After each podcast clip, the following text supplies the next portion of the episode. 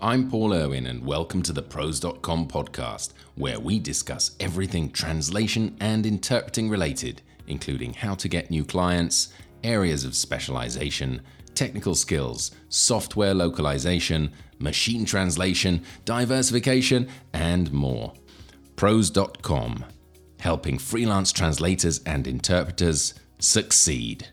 Hey there, Paul here, and welcome to episode 70 of the ProZ.com translation and interpreting podcast. In this episode, I'm going to be sharing some productivity hacks, but more about that in just a second. First of all, we have our Giving Tuesday event coming up at the end of the month. So uh, lots going on there. We've got uh, we've got presentations, we've got workshops, we've got networking, we've got a translation slam, and it's all in support of a very good cause ecology. So if you'd like to find out more about our Giving Tuesday event, then head on over to proz.com slash TV. Also, with Black Friday coming up, uh, also at the end of the month, we have some very special training offers which you can check out at training.proz.com. So some some really fantastic courses, self-paced courses, live workshops, well worth uh, well worth checking that out. So that's training.proz.com.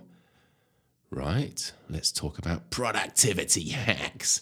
I always find that a little bit sort of uh, the, the, the word hack um, a little bit sort of sensationalist, and um, nevertheless, I've gone for that title.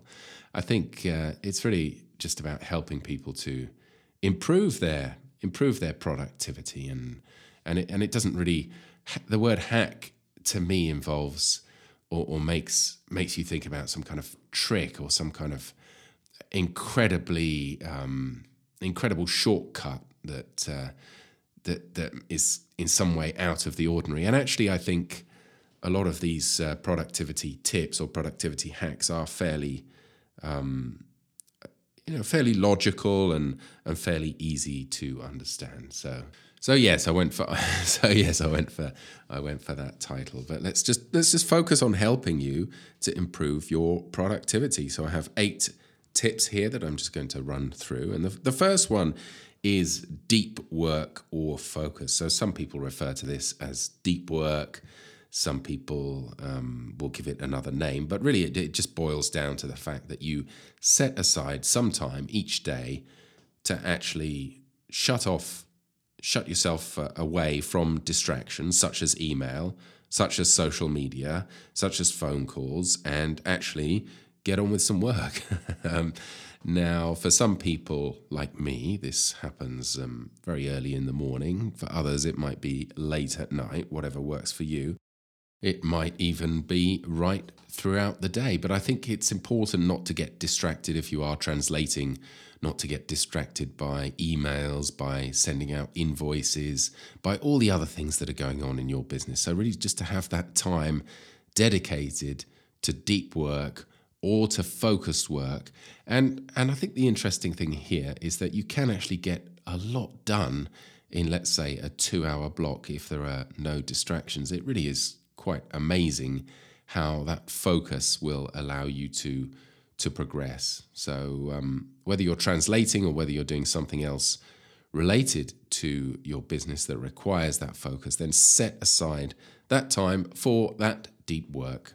Number two, really use the technology that is out there and that is available these days. I'm referring to CAT tools, to translation management systems, to machine translation, to OCR, to speak recognition. I'm not going to go through them all, or I'm not going to explain them in any in any form at all in this in this episode. But but I think it is important that you know what is out there and if you are not familiar with the technology, at least take the time to understand it and to realize what it might be able to, to help you with, even if you then decide that it's not for you. Um, that goes for, for cat tools, for example. If you if you don't wish to work with with cat tools, and I think at the moment around ninety percent of translators do use cat tools in some in some way, but if you decide that you're among that uh, 10%, you don't want to use cat tools, that's fine. But I think you should take the time to, to see what they look like, to see how they work, to understand if it could be of if using one could be of benefit to you. So I think um, make sure that you understand the technology and make sure that you work with the technology that you think is going to to help you and try it out over time because I think that can make make a huge difference to your productivity. Number three is to have the right uh, the right desk set up. I would include in that having having two screens. Two screens works very well for me. Might not work for you, of course, but some lots of people like having having two screens. It it just makes it easier when you are translating and referring to different resources and so on. So, so I think two screens is a very good idea. Some people have more than two screens, of course. Some people um, really go for it in terms of, and nowadays it's it's very easy to set up additional screens. Even on a laptop, you can buy an additional monitor,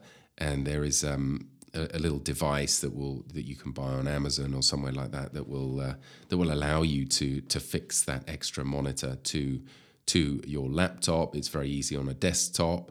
If you would like to have an iPad or even your your phone um, facing you attached to your your desktop, you can you can do all these kind of things. So I think that I think that's worth thinking about because I think that can help to improve your your efficiency. And then on top of that, of course, there's there's things such as lighting, having a a, a comfortable chair and, and so on. But uh, I, I, think the screens is, is one of the main ones in terms of that prog- productivity.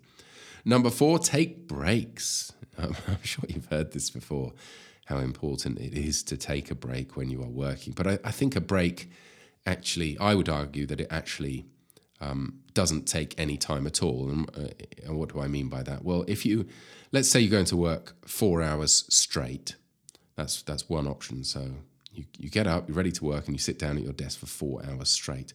Well, I would argue that if you took a 15 minute break in the middle of that four hour block, you would actually get more done than working for the four hours straight because because the break is going to allow you allow your your brain to, to take a rest allow you to have a little rest and then you're going to be renewed reju- rejuvenated have more energy that I think a lot of the time you would actually get through more in that same period. Because I think a lot of people are reluctant to take breaks sometimes when they're in the middle of something because they think that they're losing time. The, the logical approach is to believe that you're losing time by taking that break. But I think you actually, I think you actually get that time back um, in terms of increased productivity. Not to mention the fact that it's it's bound to be much healthier for you just to give yourself, you know, physically a rest, to give your eyes uh, a rest, a space to to recover, even if it's just for a few minutes. So I think really focusing on on breaks and understanding that that that breaks are are good for you, um, because I think sometimes mean it's kind of obvious, right? But I think sometimes we don't we don't really, um, even though it may seem obvious, lots of people don't take breaks. I think the same would uh, the same would go for. I would argue the same for for exercise. The time that it takes you to do ex- any kind of exercise, um, whether that's you know something simple um, in your in your house or in your apartment, or whether it's going out for a run or whatever it is. I think the time that it takes to do that exercise is time you actually get back in some way, and therefore you can you can have a, a, a more balanced approach to things. So so please focus on those breaks and think about the breaks that you are currently taking um, because I'm, I'm sure when you're listening to this, you're thinking, well, yeah, that's, that's kind of really obvious. I know I'm supposed to take a break, but, but do you? Ask yourself how many breaks you take and um, if they are kind of structured in any way, and if, if you think that you are taking the correct amount of breaks for your health and also for your productivity. So that's number four, breaks. Number five, email templates. If you don't have any email templates, I really recommend that you set these up. I, I think you'll find if you look through the emails that you've sent over the last couple of months, you will find a number of emails that types of email that, that come up time and again, whether that's writing to an agency, whether that's delivering a project, whatever it might be. And I would just encourage you to, to write down those uh, categories of email. Make sure that you've got templates. Make sure that you're happy with those templates and that they're saved in a folder or easy to access from your email client, and and you can just uh, immediately pull one up, um, change the details, um, maybe add a sentence or two to tailor that email um, in accordance with the specific situation and then send it out. So make sure you have those email templates. Number six is to track your time to track what you're doing throughout the week. Now, I have have kind of mixed feelings about this one because I don't actually use a software such as um, RescueTime. I think is a popular one because much as I like to track things, I don't like to over track either and monitor every single thing that, that that I'm doing and the exact number of minutes that I'm spending on this that or the other.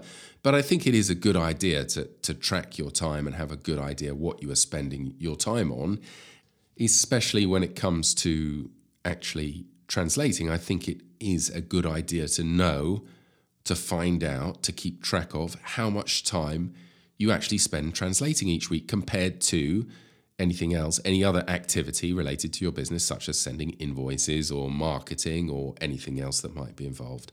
So I would encourage you to to track things in your business and to track your time. But you don't need to overtrack. You don't need to measure every single metric.